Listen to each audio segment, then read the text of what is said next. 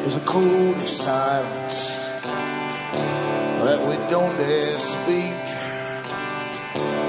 There's a wall between us and a river so deep. We keep pretending that there's nothing wrong. There's a code of silence and it can't go on.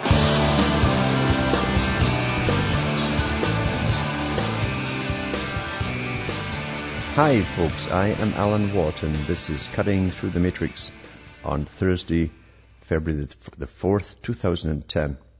For newcomers, look into cuttingthroughthematrix.com website, scroll down the front page and you'll see all the other sites I have up there. You should bookmark these for future use. The big ones go down once in a while. And sometimes too, if you experience stickiness on downloads when you're in the com site, that's because everyone else is in the com site at the same time. So you might get through quicker on these other sites as well. There's cuttingthroughthematrix.net.us.ca. There's Alan Watt, cuttingthroughthematrix.ca. And there's cuttingthrough.jenkness.com. And finally, there's Alan Watt, sentient.sentinel.eu. The EU, the European site, has all the same audios for downloads of all the talks I've given, but it has a lot of transcripts for downloads as well, and you can choose from the various languages of Europe, print them up and pass them around to your friends. And remember that you, the audience, bring me to you. I'm probably one of the few hosts out there who doesn't get backing, not because I couldn't get, I could certainly get backing. I've been offered so many companies to back me and so on. I've said no. But it's up to you to keep me going, because that leaves me independent basically, and I can say much more than other people can. You're kind of tied if you're getting money directly from people who you'll bring on as guests who actually sell stuff and so on. Therefore, it's up to you to keep me going, and you can do so by going into cuttingthroughthematrix.com website, see what's for sale there, the books and so on I've written, the discs and all that, and you can see how to pay for it as well. Remember that personal checks are good from the US to Canada. You can also use international postal money orders from your post office. Got to stress international. If you don't like to use a bank, you can use PayPal for purchasing or donations. If you want to purchase something, just send a separate email and give me your order through for PayPal. And also, you can use MoneyGram, Western Union, or Cash. Outside the Americas, same deal, Western Union, MoneyGram, Cash, or PayPal. So that's the best way to get it done. And also, a lot of people get discs burned and passed to them to play on CD players. You can get in touch with me at Alan Watt, Site 41, Box 4, Estaire, which is Estaire, Ontario, Canada, and the postal code is P as in Peter, the number 3, E as in Elizabeth, the number 4, N as in Nora, and the number 1, P3E4N1. But remember, don't sit back and wait for someone else to chip in. That's what everyone does at the same time. But the result is no one chips in. So I don't charge for these shows, as you well know. I've given out hundreds of talks in the past for free. And it certainly doesn't help me on this end at all. Believe you me, it's a big, big sacrifice. Sometimes too much of one. Now, since 2001, the world has altered drastically into a world police state under the guise of terrorism. And we all have to change our ways, not just for terror. If you notice that the globalization boys are bringing in ecology, eugenics, population reduction, all of these things are all part of this new world order. It was called the century of change. It was called that in the last century by those in academia who were working towards this present system of totalitarianism, a system where science and academia will rule our lives. We won't have to think or make a single decision for ourselves. Back with more after this break.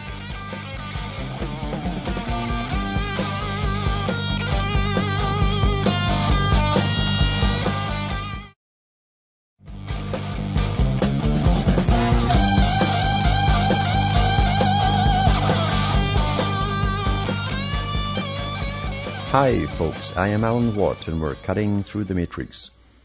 I often mention what's happened since 2001 because we adapt so quickly that we tend to forget it all and we get on to the next thing and the next thing and the next thing, not realizing that all of this is nothing more. This whole part of the script that we're living through literally is that. It's a script. We're living through a planned script with implementation dates for new parts of the script to come into effect. When 2001 happened, immediately the media was on the streets in every country, Canada, the States, Britain, everywhere, with the same questions. Would you give up your freedom and your rights for security? That's what it was all about, to try to get us used to the idea that that's what was coming. And it's the oldest trick in the book, of course, is to give up all your rights and freedoms for that very thing, for security, whether it's the king who promises it or the government, the state, whatever. It's all the same thing. There's always an ulterior motive behind it. The ancient Romans did it once in a while when a tyrant came into power. So here they go again, and sure enough, we adapt into it. I've had so many crisis since 2001, you can't keep up with them. It's impossible by the law of averages to have so many crises happen one after another in such a few span of years. We've had so-called the terrorists to begin with, terrorism everywhere. We had countless stories of ships off New York Harbor that could blow up with nuclear explosions and all this kind of stuff, and red alerts and all the stuff we saw in the Star Trek movies, which got us used to that whole idea, amber, orange and red alerts and so on, one after another. And then we went through the bird flu was going to kill us, and then it was West Nile virus. It was a massive plague, and it just died off into nothing. And then, of course, we had the bank crashes followed by getting plundered by our governments to pay the banks for their cunningness and crashing the economy. And then immediately followed up with the flu, the coming flu pandemic that never happened either. And government was throwing money everywhere this whole time. Isn't it astonishing that before 2001, they didn't have the money for good health care. They didn't have money for good social security. They just didn't have money for this, that, and the other. But as soon as 2001 comes up, boy, billions and billions go into the war efforts and all the different agencies that have been created since in every country. Trillions went into bailing out the banks. Billions went into buying useless flu vaccines recently. And we forget all this. It's astonishing, and it's so true, too, that we've been called the most adaptable species on the planet. And we are. We'll adapt to anything, no matter how crazy it is, until everything becomes normal again, you see. Normal is always a new normal. And we take it for granted. That's why you can't let things happen like this and just let it go. You can't adapt and let it go, or it's here forever and it will get worse. That's the intention of it. The century of change is to bring in the planned society. The society where no longer will you or your families decide to even get married or have families, for that matter.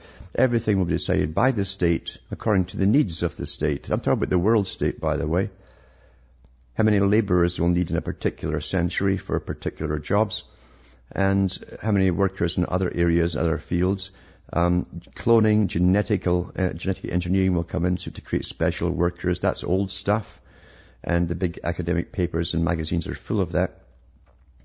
It's all about that. It's giving them the right to rule the world, being the ones best suited to rule it, according to themselves, of course.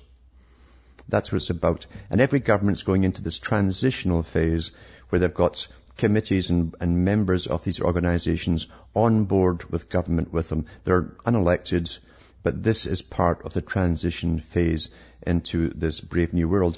If you remember H.G. Wells' movie and his novel to do with the future that was coming down. He actually wrote it, I think, before World War I. And it was shape of things to come. eventually you found that the scientists of the air, he called them a new Freemasonry of the air, he actually calls it in his book. And in the first old black and white movie, it says that there's no democracy there whatsoever. It's a dictatorship of the air made up of the top scientists. You'll find that in so many movies, the messages that are out there, that basically we're post-political, we're post-democratic, exactly what the Club of Rome said in their book, The First Global Revolution. They said they looked at all the different systems in the world of running and ruling people, and they came to believe that collectivism, as the closest to the Soviet system, was the best means of rule. Because in democracy, there are too many conflicting parties, too many demands being made by different parties, that they couldn't get anything done. And I've mentioned this before, Margaret Thatcher talked about belonging to this parallel government that Quigley talked about, which is, of course, the Royal Institute for International Affairs, which is also the Council on Foreign Relations. And she said the same thing. She said, I, as an ex-prime minister, know all the other ex-prime ministers of other countries and presidents, and together we form a parallel government.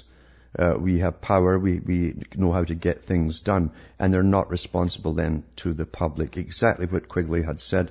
And he said, remember, that organization had already been running the U.S.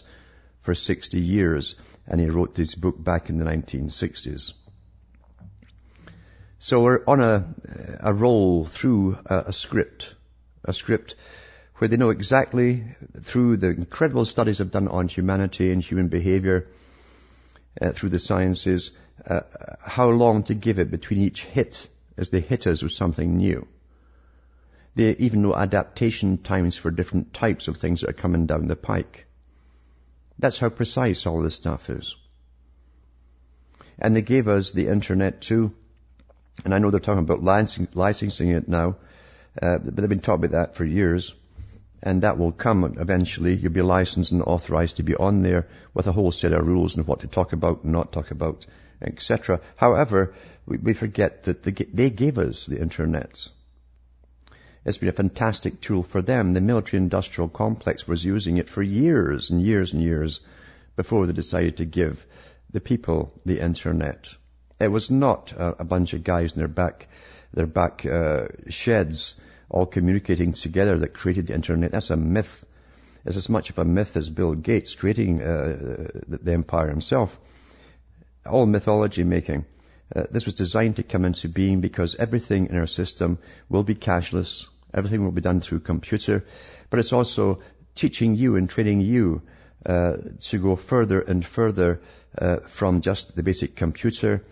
And then you've got your iPods and your Bluetooth and all the rest of it. Everything is getting smaller, much more packed into it. And eventually they're going to say, well, we can't make it any smaller with all these things. We'll just put it in your head. Simple solution. We'll put it in your head. And we're being adapted right to that very stage, of course. It's also the greatest tool for watching the whole population of the planet. Daily, they have access to whatever you're looking at. I've read the surveys I've done already on clusters, how clusters of people are formed. Why do you like these people? Why do you communicate with these people? What do you all have in common outside the obvious? What's the underlying factors behind it too? All massive studies done on us all the time, and personality profiles as well. The Pentagon has a whole world, a virtual reality with every one of us in it as a person with a profile. And they update it accordingly. Because they must know that we are all perfectly predictable. This article here is only one of many. I get fed up reading these kind of stuff because they've been watching us since they gave us the internet. And it says, it says Google to enlist the NSA to help it ward off cyber attacks. Washington Post, February the 4th. The world's largest internet search company and the world's most powerful electronic surveillance organization. It's a spy organization. It spies on the whole world, the NSA, are teaming up in the name of cybersecurity. Under an agreement that is still being finalized, the National Security Agency would help Google analyze a major corporate espionage attack what great excuse, say, that the firm said originated in China and targeted its computer networks, according to cybersecurity experts familiar with the matter. The objective is to better defend Google and its users from future attacks. So it's for your good, you see. Google and NSA declined to comment on the partnership, but sources with knowledge of the arrangement, speaking on the condition of anonymity, said the alliance is being designed to allow the two organizations to share critical information without violating Google's policies or laws that protect the privacy of Americans' online communications. Well, that's simple, because they do what they did in government too. When the law's in their way, they simply change laws, right? Then it's legal. The sources said the deal does not mean the NSA will be viewing users' searches or email accounts, or that Google will be sharing proprietary data. Well, the NSA has been spying on us all with all our data since it was set up. That was its purpose an awful, awful long time ago. It says the partnership strikes at the core of one of the most sensitive issues for the government and private industry in the evolving world of cybersecurity, how to balance privacy and national security interests. On Tuesday, Director of National Intelligence Dennis C. Blair called the Google attacks, which the company acknowledged in January, a wake-up call. Cyberspace cannot be protected, he said, without a collaborative effort that incorporates both the U.S. private sector and our international partners. And that's only one of the many articles, and I'll go on with more where the police are going with it too after this break.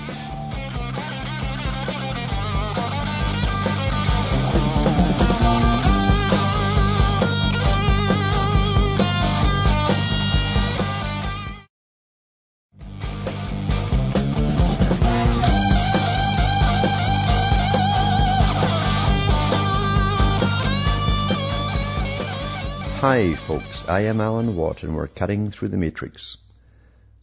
Just talking about how the creeping powers certainly do creep. Sometimes they charge, but generally it's a creeping attack that they do over time, insidiously, until we adapt again so quickly and easily to it once we know it's there. And a lot of people really don't mind. Most of the public, mind you, honestly don't mind what's happening in the world at all, as long as they get their paycheck, can spend money, buy little things to amuse themselves with, to reward themselves with, and watch television and play games. They're egocentric, exactly the kind of culture that Bertrand Russell said they would create, and he said that back in the 40s, I think it was. Egocentric and hedonistic. That's what you have out there. A disconnected society where no one's connected to anyone else, except for personal predatory purposes, which are transitory. But here's another article here from CNET News, and it says, police want backdoor to web users' private data, so why shouldn't the cops get in on the act as well? February the 3rd, 2010. At the moment, apparently, there's a special deal that all the big servers give the police. And someone actually sent it to me with all the list prices of the different companies, how much it takes to spy on each person for a week, for a month, and so on, and all the deals they have for police services. It's an in-house thing only, but I got it sent to me. So this is kind of like a rehash of this in a sense, because they already have these, but they want a speedier, faster way of getting access to people's mail and data.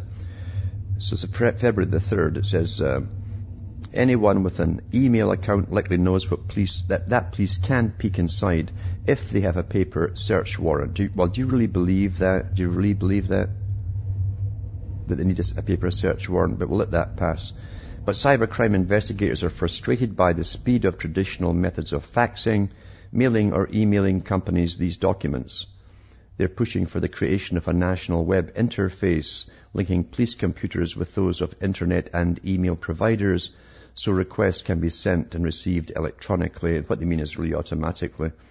CNET has reviewed a survey scheduled to be released at a federal task force meeting on Thursday, which says that law enforcement agencies are virtually unanimous in calling for such an interface to be created. Well, there's nothing, of course, they don't want, right? There's nothing. The cops are getting the same equipment the military's got and all the rest of the toys and goodies. Why shouldn't they go the whole way? Because that's what they are now. They're a military force within. It says 89% of police surveyed said want to be able to exchange legal process requests and responses to legal process through an encrypted police-only nationwide computer network. The survey, according to two people with knowledge of the situation, is part of a broader push from law enforcement agencies to alter the ground rules of online investigations. Other components include renewed calls for laws requiring internet companies to store data about their users for up to 5 years and increased pressure on companies to respond to police inquiries in hours instead of days. But the most controversial element is probably the private web interface, which raises novel security and privacy concerns, especially in the wake of a recent Inspector General's report, and the PDF of the report is here from the Justice Department. The 289-page report detailed how the FBI obtained Americans' telephone records by citing non-existent emergencies and simply asking for the data or writing phone numbers on a sticky note, rather than following procedures required by law. Some companies already have, and so I was talking about police-only web interfaces. Sprint Nextel operates what it calls the L-site, also known as the Legal Compliance Secure Web Portal. The company even has offered a course that will teach you how to create and track legal demands through L-site. Learn to navigate and securely download requested records. Cox Communications makes its price list for complying with police requests public. A 30-day wiretap cost the cops $3,500. I bet I've got the list price for all of them actually here. Google and Yahoo and so on. All the biggies. The police survey is not exactly unbiased. Its author is Frank Cardas, who is scheduled to present it at a meeting of the Online Safety and Technology Working Group organized by the U.S. Department of Commerce. Cardas, a sergeant in the Phoenix Police Department and a project director of Arizona's Internet Crimes Against Children. See, they always use the children for all of this. They'll have no rights at all because they claim it's for their children. Said in an email exchange on Tuesday that he's still revising the document and was unable to discuss it. So it's everything's on the cards. But most folk, honestly, truly, as you know this yourself too, your listeners out there, most folk that you meet who are outside the loop really don't mind what happens at all. They really, really don't.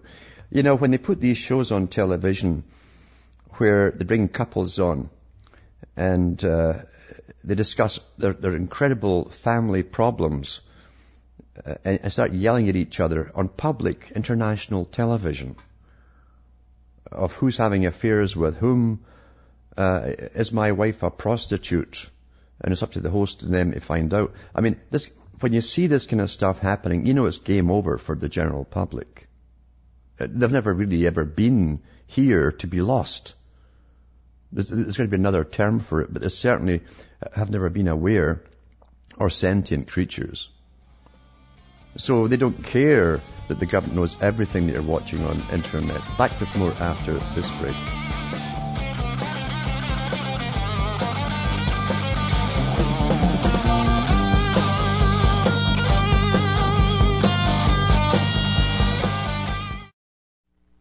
You're listening to the Republic Broadcasting Network, because you can handle the truth.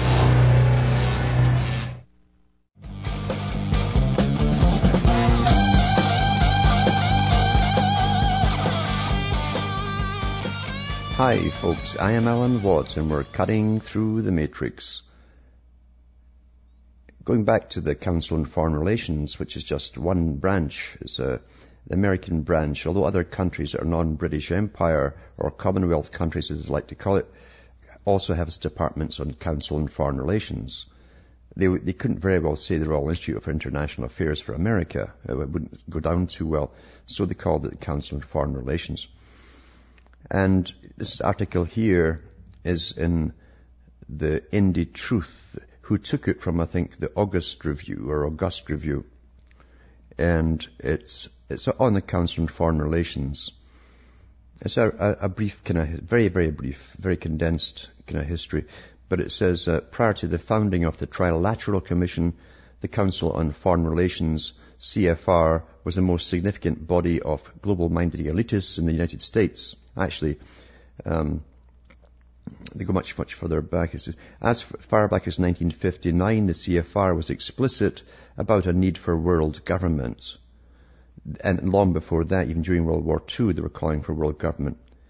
They did so claiming the U.S. must strive to build a new international order, including states labeling themselves as socialist, to maintain and gradually increase the authority of the United Nations.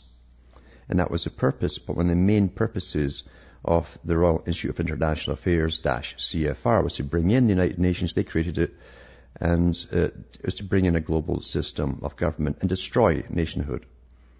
Since its founding, funded by the Rockefeller family, the CFR has been a who's who of the elitist Eastern establishment.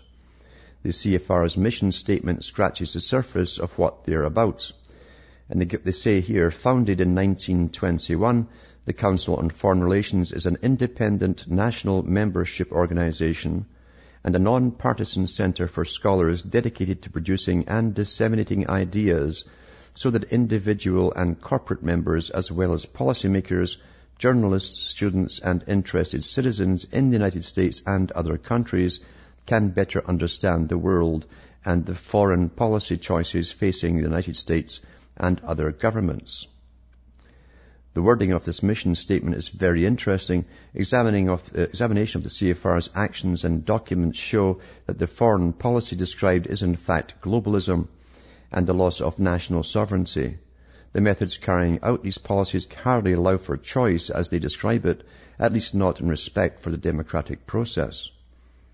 The CFR is a leading contributor to a movement to build an international infrastructure system of super corridors through America. See their document, Building a North American Community, and you can get links right from the site to it. This has involved selling public roads to foreign corporations, utilizing eminent domain laws to take land from American citizens, and forming a new secretive policy organization set on stripping America of its sovereignty. The North American Forum, and the link for that is on there too.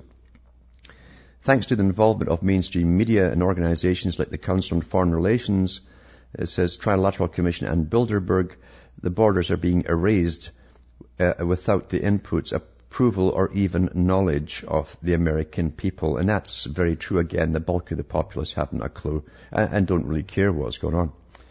The CFR also advocated globalizing the currency, arguing that eliminating monetary sovereignty will stabilize the global economy, which, by the way, the big bankers that are on the board of the CFR also run as well. The plan is flawed, however, as it abandons the gold standard.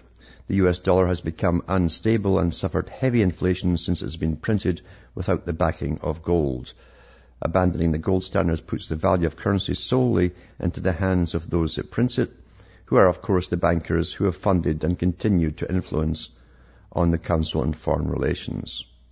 There's a list here of the CFR board of directors. It's really interesting for America, just for the U.S., that is. And all the biggies, anybody who's anybody is on this board of directors here. That's not all the members, just the board of directors. And it's interesting, even Madeleine Albright's on it too, of course. She's president and principal of the Albright Group, LLC. But you look at what else Madeleine Albright is on. I mean, she's on the director boards for NATO, for the war-making boys and all the rest of it. They're all intertwined with all world affairs and policies, all these characters here. There's a long list of the board of directors, and you should go through this. I'll put the links up on my site at the end of the show, and you can go through them at your leisure. Now, from their own site, the Council on Foreign Relations, they've got an international advisory board as well. And I'm going to put this link up too. And once again, it's astonishing to see this list of the who's who across the world and all the big corporations that they run. And they're into all the big things too. The food industry, they own it all. All the big boys who own it are all on the board. Stuff like that. It's quite fascinating, really. And that's what they meant at the Club of Rome, that democracy, that the democratic governments were no use. And that's why Thatcher said she talked about the belonging to the parallel government. That's what she was referring to. Here's an example, too, again from the Council on Foreign Relations own site, of one of these foreign directors, and his name is Saeed Babar Ali. Just a little bit about him. And it says here, he's from Pakistan, Chairman, Interbank Advisor, Packages Limited, former Minister of Finance, Economic Affairs and Planning for Pakistan. Mr. Ali is an advisor to Packages Limited, Pakistan's largest paper and board mill. He's also chairman of Aventis Pakistan. That's a big drug pharma company, remember, that gives all the shots. Bayer Crop Science and the Bayer Corporation and the Rothschild Company that GMOs the food. Crop Sciences, they've been in trouble recently. One of their boys, remember I read recently, said that they've contaminated all the crops now. They can't stop it. That was from Bayer Corporation. Crop Science. This guy is also on Siemens Pakistan Engineering Company Limited and Coca-Cola Beverages Pakistan Limited. From 72 to 96, he served in various capacities at the Worldwide Fund for Nature. Again, you think it's all the little greenies with their tin cans in the bottom that are making the shot. No, they're just the idiots that are following. They're the clones that just all go and follow the boys at the top. These guys run the World Wildlife Institutes and so on. So this guy's the head of the WWF, Worldwide Fund for Nature. They make the rules. They want the conservation in because it's nothing to do with what you think it is. It's for a controlled population and society. He was also international president from 96 to 99 and is now vice president of emeritus, president emeritus of the WWF International. He was also Pakistan's Minister of Finance, Economic Affairs and Planning. That's the sort of characters they've got on their international board member lists. It's quite fascinating, really. And you think you live in democracies. You really do. You really, really do. Astonishing. Now, here's an article here. I'm going to put the link up for this too. It's from Wiley InterScience. And it's about, I mentioned neuroscience the other day, that brings in the neurolinguistics and psycholinguistics. It's all part of it. It's to do with understanding the brain and actually stimulating and controlling the brain. And this article here is about Neurolaw, also known as Law and Neuroscience of Legal or legal neuroscience, studies legal issues raised by recent developments in neuroscience, including cognitive and social neuroscience. Some proponents of Neurolaw think that neuroscience will soon be used widely throughout the legal system and that it is bound to produce profound changes in both substantive and procedural law. In contrast, other leaders in Neurolaw employ a less sanguine tone, urging caution so as to prevent misuses and abuses of neuroscience within courts, legislators, prisons, and other parts of the legal system. Regardless of perspective, Neurolaw studies not only the descriptive and predictive issues of how neuroscience is and will be used in the legal system, but also the normative issues of how neuroscience should and should not be used within the legal system. And what's it about? Mind reading. Here we go, mind reading. And at the top, they've got the abstracts, mind reading, criminal responsibility, legal decision making, what is on the horizon, and so on. One of the most controversial topics that sits at the nexus of these two disciplines is the application of neuroscience for mind reading or detecting mental states. They're already using primitive ones in airports. One important type of mind reading is lie detection. Traditional lie detection polygraph is not admitted in any legal jurisdiction in the United States other than New Mexico. Recently, some companies have claimed success in detecting lies using neuroscience-based methods.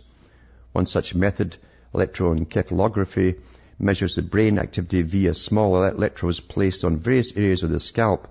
This non-invasive, widely accepted method of measuring brain electrical potentials is employed in two forensic techniques that have made courtroom appearances: brain fingerprinting and brain electrical oscillation signatures.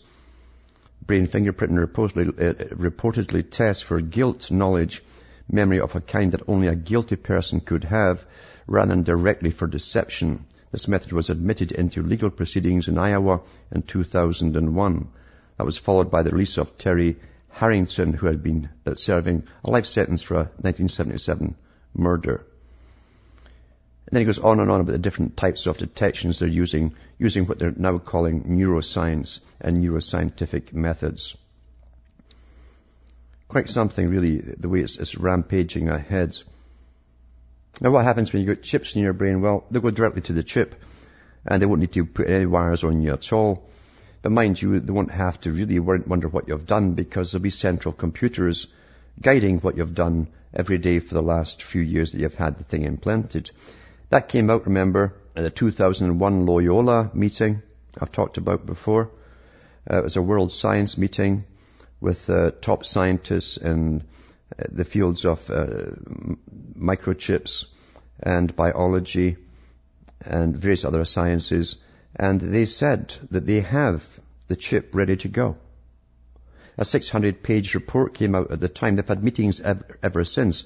Newt Gingrich was put in as a chairman of these particular annual meetings now. He of all people. And it really gave impetus to some movies that came out immediately following it to do with chips that could store your memories. I think it was the Cutter they called it that came out later to do with funeral directors who'd be able to go into the chip, take out your memories, and put a nice little collage together for the people to see as you get it before you're getting buried at the funeral. That kind of stuff. But they're dead serious with this. They said the chip was ready to go. All they had to do now is put enough movies out there, novels and so on, propaganda, and get the public to accept it. But they also said that this would be the end of individuality as we know it. One of the guys from Japan, the top guy who had experimented in planting these chips, which bind onto the neurons, by the way. You can't just remove them in some back alley surgical unit. He said that you can't think of yourself as the individual. Think more of the hive, he said. He said, you'll hear the whispers through your head, exactly like you saw in the Borg. The Borgs had in the Star Trek movies. You'd hear the whispers going back and forth from the center of the computer to them and back and forth. That's what he said you'd hear. And you'd be unable ever to even conceive or perceive of yourself as being a distinct, separate human individual once this chip is implanted. None of these things are... Why do we bother having governments? Because it really is a show, isn't it, the governmental aspect of things. They never, ever touch on the big, big ongoing things that are planned and gradually implemented. What governments are really is a rubber stamp for institutions that plan this kind of stuff.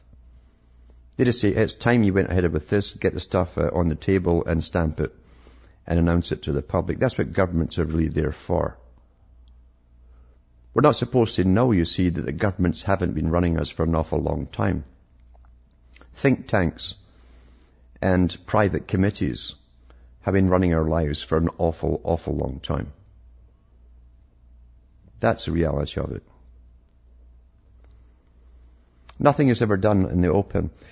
It's the same with the stealth technique of combining the EU into one big conglomeration, not just a meeting place where they would work together for trade, but actually to create a new entity called the EU Parliament, a sovereign power, a new sovereign power in this day and age.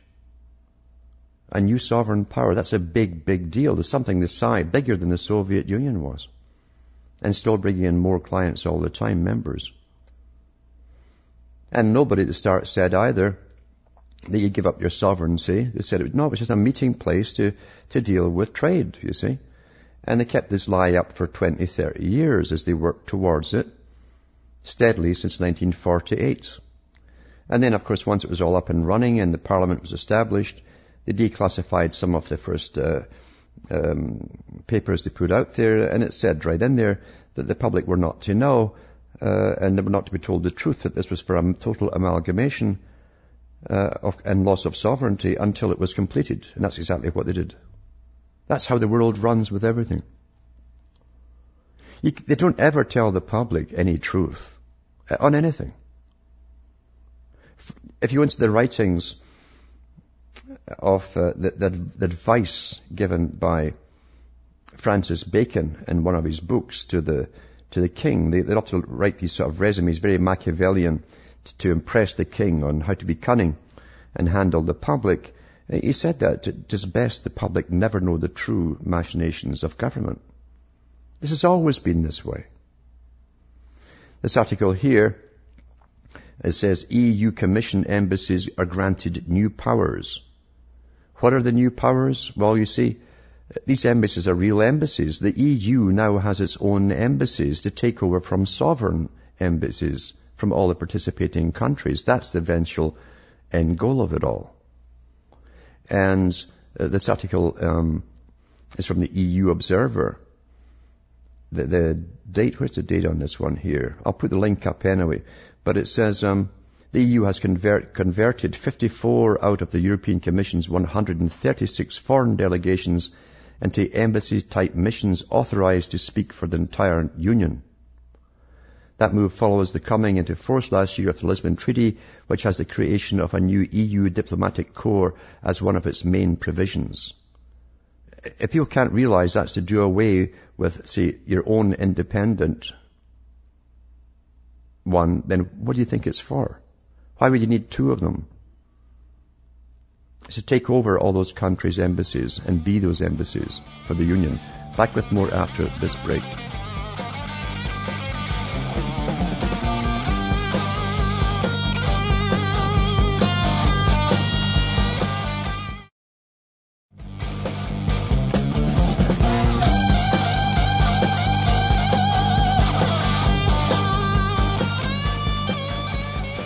Hi folks, I'm Alan Watt and we're cutting through the matrix, and we'll go to the phones. And there's Jeff from Massachusetts. There you are, Jeff. Hello, Jeff. I'm right here. Yes. I'm right here. Okay. Yes. Now, as far as the internet is concerned, yep, and technology and where things are going towards with global government and the CFR and all this other stuff, well, you know, let me bring it down to a very, very low and primal level, which is the stomach.